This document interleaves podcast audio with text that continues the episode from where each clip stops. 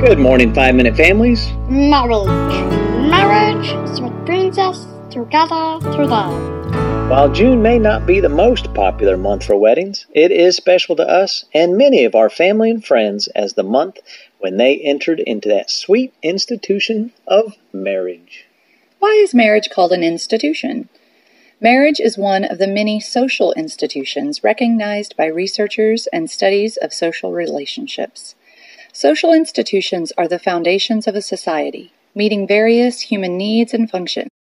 In Genesis 2:18, God established the institution of marriage as a biblical foundation when he said, "It is not good that the man should be alone; I will make him a helper fit for him." And again in Genesis 2:24, "Therefore a man shall leave his father and his mother and hold fast to his wife, and they shall become one flesh."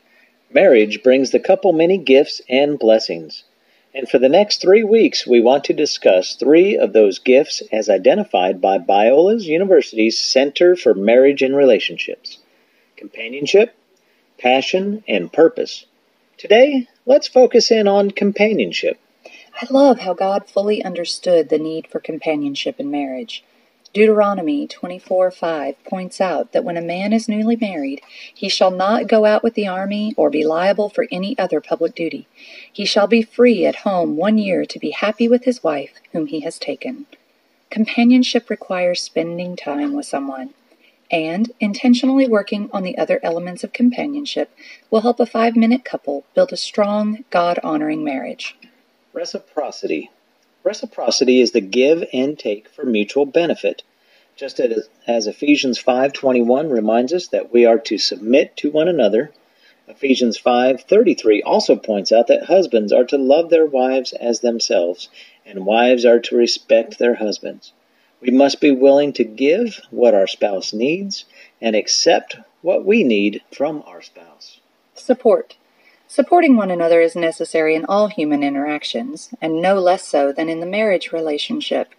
We cannot take one another for granted and drain the other's emotional resources, yet we must also be willing to go through the tough times together. John 13:14 tells us to serve one another, and in Acts 6 we are reminded yet again to care for one another. Ease. We must choose to cultivate an environment of ease for our spouse we must begin by avoiding power dynamics. In 1 Corinthians 11:11 states, "Nevertheless, in the Lord, woman is not independent of man, nor man of woman. For as woman was made from man, so man is now born of woman, and all things are from God." We are not talking about biblical roles and headship here.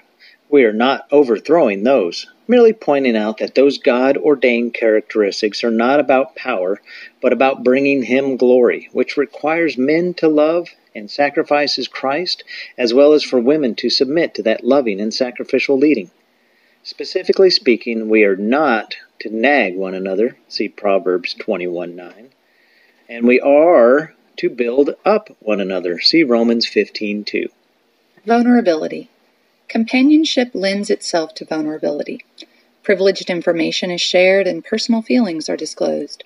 We all sin, and no one knows that more than the spouse we share a home with.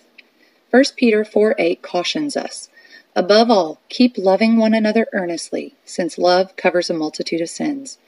And Proverbs 17:9 prompts us that whoever covers an offense seeks love, but he who repeats a matter separates close friends.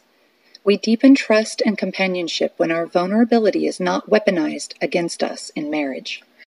And lastly, predictability.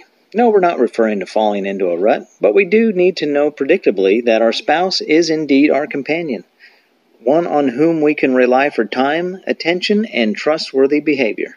We must share clear expectations and expect an ever deepening level of communication and connection. As Mark 10:9 warns, what therefore God has joined together, let not man separate. When we protect our marriage companionship by relying on one another to be there when we need them, our predictability builds trust, friendship, and joy. Companionship in marriage takes effort and intentional choices in reciprocity, support, ease, vulnerability, and predictability. If you have struggled in any of these areas, pray that God would reveal where to begin to rebuild companionship in your marriage for your good and His glory. Thank you, for listening and be blessed.